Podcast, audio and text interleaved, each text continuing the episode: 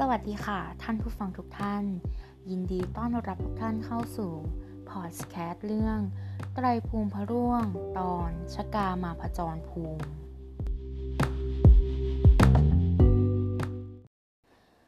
ไตรภูมิพระร่วง หรือไตรภูมิมิกถา เป็นพระราชนิพนธ์ของพระมหาธรรมราชาที่หนึ่งแห่งกรุงสุขโขทัยเป็นวรรณกรรมพุทธศาสนาที่รวบรวมความรู้เกี่ยวกับภพภูมิต่างๆ ทั้ง 31 ภูมิ คือ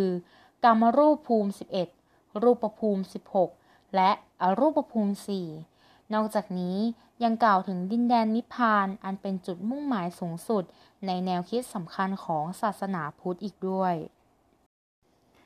ไตรภูมิพระร่วง ใช้รูปแบบคำประพันธ์ประเภทร้อยแก้ว โดยใช้ภาษาไทยซึ่งคัดลอกต่อๆกันมาตั้งแต่สมัยสุขโขทัย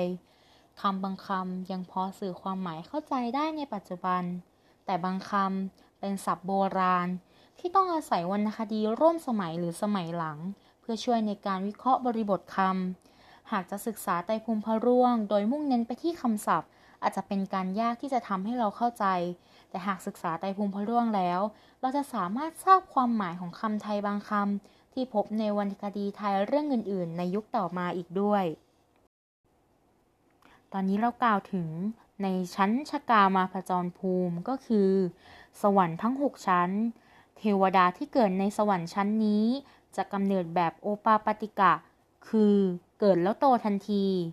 สวรรค์หกชั้น ชั้นแรกก็คือจาตุมหาราชิกา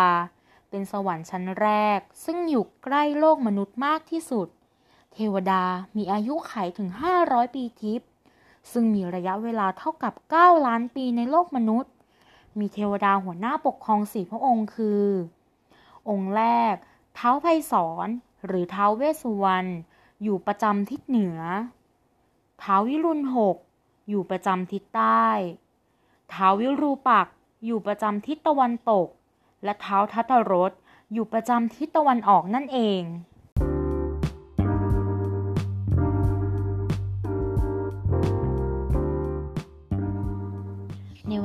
นี้ต้องขอขอบคุณท่านผู้ฟังทุกท่าน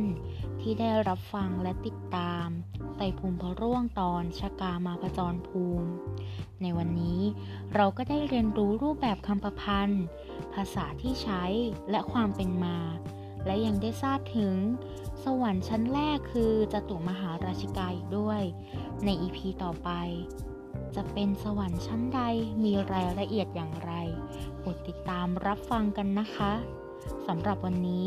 ขอบคุณและสวัสดีค่ะ